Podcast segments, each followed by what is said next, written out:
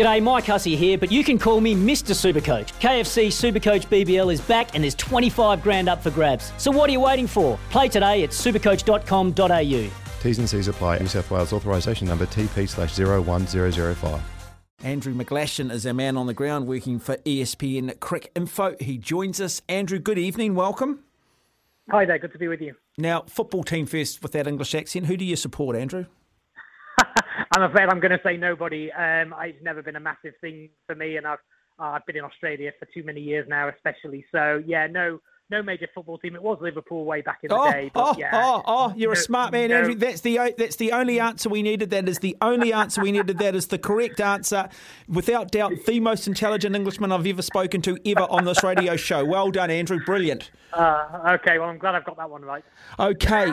Any changes to this Australian team? Are we likely? Are we likely to see Steve Smith come in? I know there is a big call from the Australian public to see him come in somewhere in the side.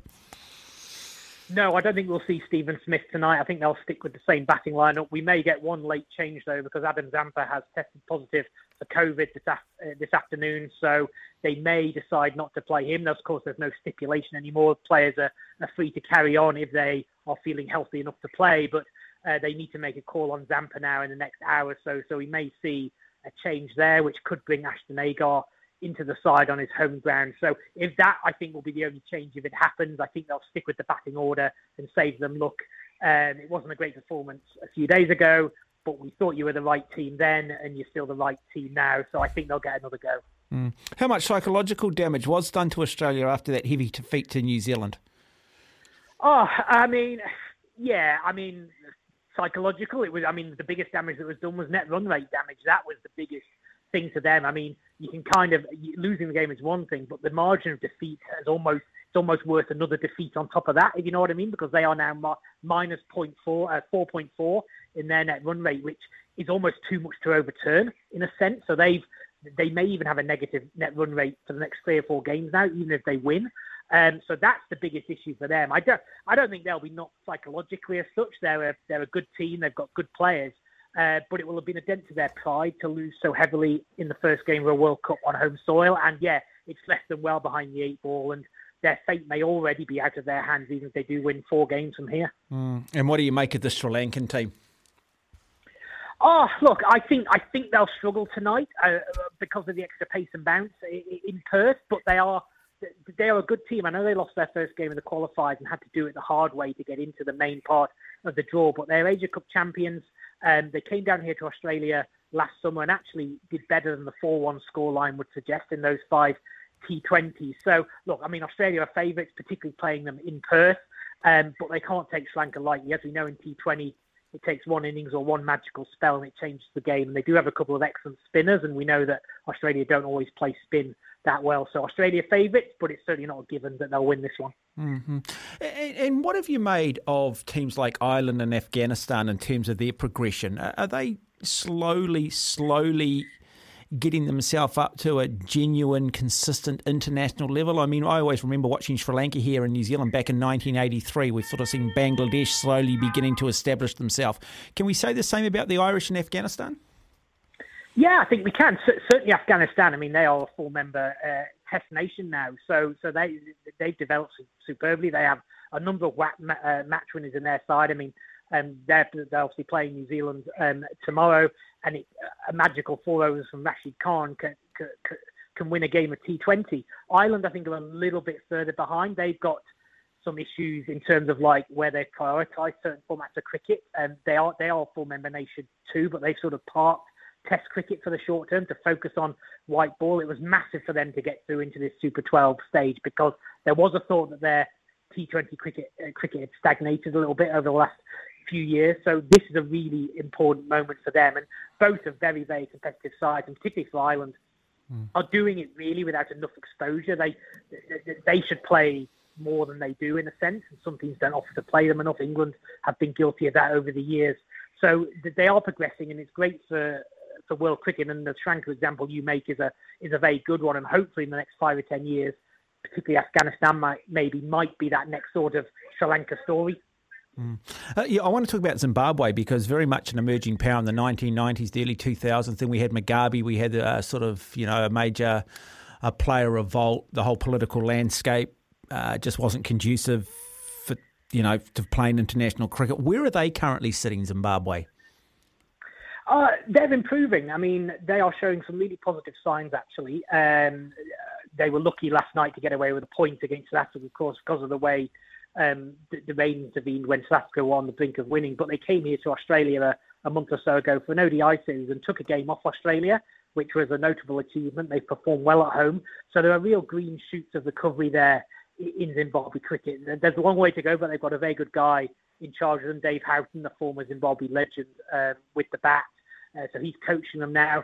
Uh, and, and they've got some really good cricketers in there, led, of course, by Sikandar Raza, who's having mm. a terrific year across all formats. So they are really growing again, I think, and hopefully they can be a good story in the years to come because, yes, as you say, they went through some horrendous years um, not not for their fault in, in many ways. And hopefully now they are emerging from that and be a competitive force again. Mm. Let's talk about England. So one day World Cup champions um, have had a very good season in Test cricket under, let's use that phrase, Bazball, under Brendon McCullum.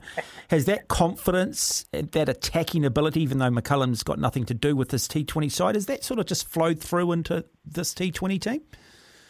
Oh, they always had that. I mean, you saw the way they played leading up to the 2019 World Cup, and of course, I, knowing the audience I'm speaking to, I won't mention how that finished, of course. But um, but the, the way they played, they changed the brand of ODI cricket, and every team in the world has tried to copy England in ODI cricket since then. And they've always and they've also played that way in T20. So I think they always had that. What they went through in the summer back in England was a bit of a transition from coaches. Um, Matthew Mott, the Australian, took charge of the one day team while Brendon took charge of the test team. And there, was a, there were some difficult results in that home summer while everyone just sort of gelled together. They lost the captain, Eoin Morgan, he, of course, retired as well. Jos Buttler took over.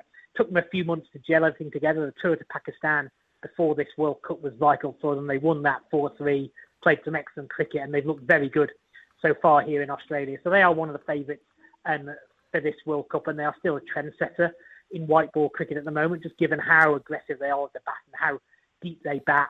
Um, they were a bit messy in the chase against Afghanistan, but they got over the line mm. comfortably enough. So it'll be very interesting to see how they go through the remainder of this group stage. I want to talk about New Zealand finalists at the last T20 Cricket World Cup, finalists in the two previous One Day World Cups, Test Cricket World Champions. Why are they still not given the credit? Why are they still sort of perceived as sort of minnows and perhaps not taken seriously? Well, I'm, not convinced that is the case, to be honest. I mean, I think that is a bit of a legacy from how they were viewed maybe five or six years ago. And I mean, it's a little bit of a self fulfilling prophecy. They're always asked about it, like in every build up to the World Cup. But actually, if you read a lot of what's written about New Zealand, particularly when they won that World Test Championship a year ago, and when they got to the then followed it by getting to the final of the World uh, of the T20 World Cup last year. I genuinely don't think that people do now see them that way. Certainly, a lot of people. There may there'll always be corners of the world that see a team in a certain way, but I genuinely don't think they see the team that way. I, I think what's happened leading into this tournament is there has been a little blip in their results in the last 12 months. Their test form has fallen off a little bit. Their white ball form has been a little bit indifferent at times. Uh, but they've come to this World Cup and they've beaten the hosts in the first game in, in as perfect a game of cricket as you could see. So if there was any doubt about where they would stand in this tournament, I think that opening performance has put it to bed. But whenever I hear New Zealand asked about being this underdog or being however they're viewed at these World Cups, I do have the feeling that they kind of moved out of that now. And if they haven't, then it's completely unfair. They should not. It's years and years have gone since they should be viewed that way. That that, that record you read out in the question of World Cup finals and Test, Test Championship winners as should have put that to bed uh, once and for all. It may always be something that is lingering there in the background because they are the small country that do they punch above their weight, and that narrative always seems to go with them. But um, I certainly hope they're not viewed that way anymore. And obviously, nothing would help that more than if they did get a, a, a white ball trophy uh, in the next few weeks. Uh, I was just going to ask you, David Warner, Aaron Finch, uh, uh, uh are mm. they a weakness here for Australia? Is, did New Zealand show the rest of the world the blueprint for success? Oh, I think Aaron Finch is a weakness for sure. His form has been a major talking point leading into this tournament. I mean, he's retired from one day cricket just a few weeks ago. He's basically clinging on to get through this World Cup and try and win on home soil. And then the expectation is he will retire from T20 as well after this tournament. I wouldn't say David Warner's a weak link. He's had a tremendous run in T20 cricket. His numbers in T20 are out of this world. Um, but New Zealand did a good job on them both in that first game. I mean, chasing 200, Australia had to go hard. Uh, Warner was unlucky to be bowled off the back of the bat. And then, yeah, Aaron Finch found cover trying to be aggressive, which he had to be chasing 10 and over. So, I mean, yeah, Aaron Finch is an issue for Australian cricket. It has been for, for a good few months now. David Warner less so. Um, he, he is a player with a tremendous record. He didn't get runs the other night, but I expect he'll get runs at some point during the tournament. Less confident about Aaron Finch. Um, I think he, he is really clinging on at the moment. Yeah, let's just talk about the catch from Glenn Phillips. Is that one of the better catches you've seen? Oh, absolutely, yeah. I mean, just stunning, wasn't it? I mean, the ground he had to make, um, how clean he took it, and then the celebration to cap it all off. It was, it was magnificent. But not the first time we've seen it, is it, from Glenn Phillips? You just have to go on YouTube. I think he has his own highlights reel on YouTube of these spectacular catches, and it's, it's absolutely worth it. He is. I mean, it's easy to say, but I think it, he is one of the greatest outfielders I think I've seen in the game, and he's such a versatile fielder. Obviously, he can be a backup wicketkeeper mm. as well. At times, he is just such a brilliant athlete. Um, so yes, absolutely one of the, the finest catches I've seen, um, and it was it was a stunning. It was great. There was a big crowd there to see it as well.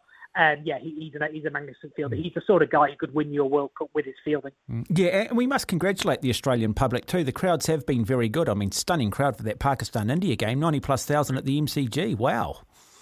Yeah, I mean, magnificent. I mean, that was just one of the greatest games you could wish to see, wasn't it? And, and that, yeah, I sold out MCG, 35,000 at the SCG. I think there's due to be about 25,000, hopefully, in Perth tonight to, to watch Australia, Sri Lanka. So, yes, the, it's been a long time coming, this World Cup, obviously delayed by two and a half years uh, by COVID.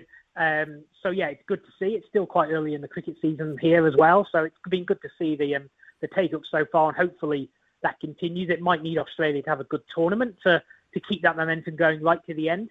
Uh, which of course will split opinion whether people want Australia to have a good tournament, of course.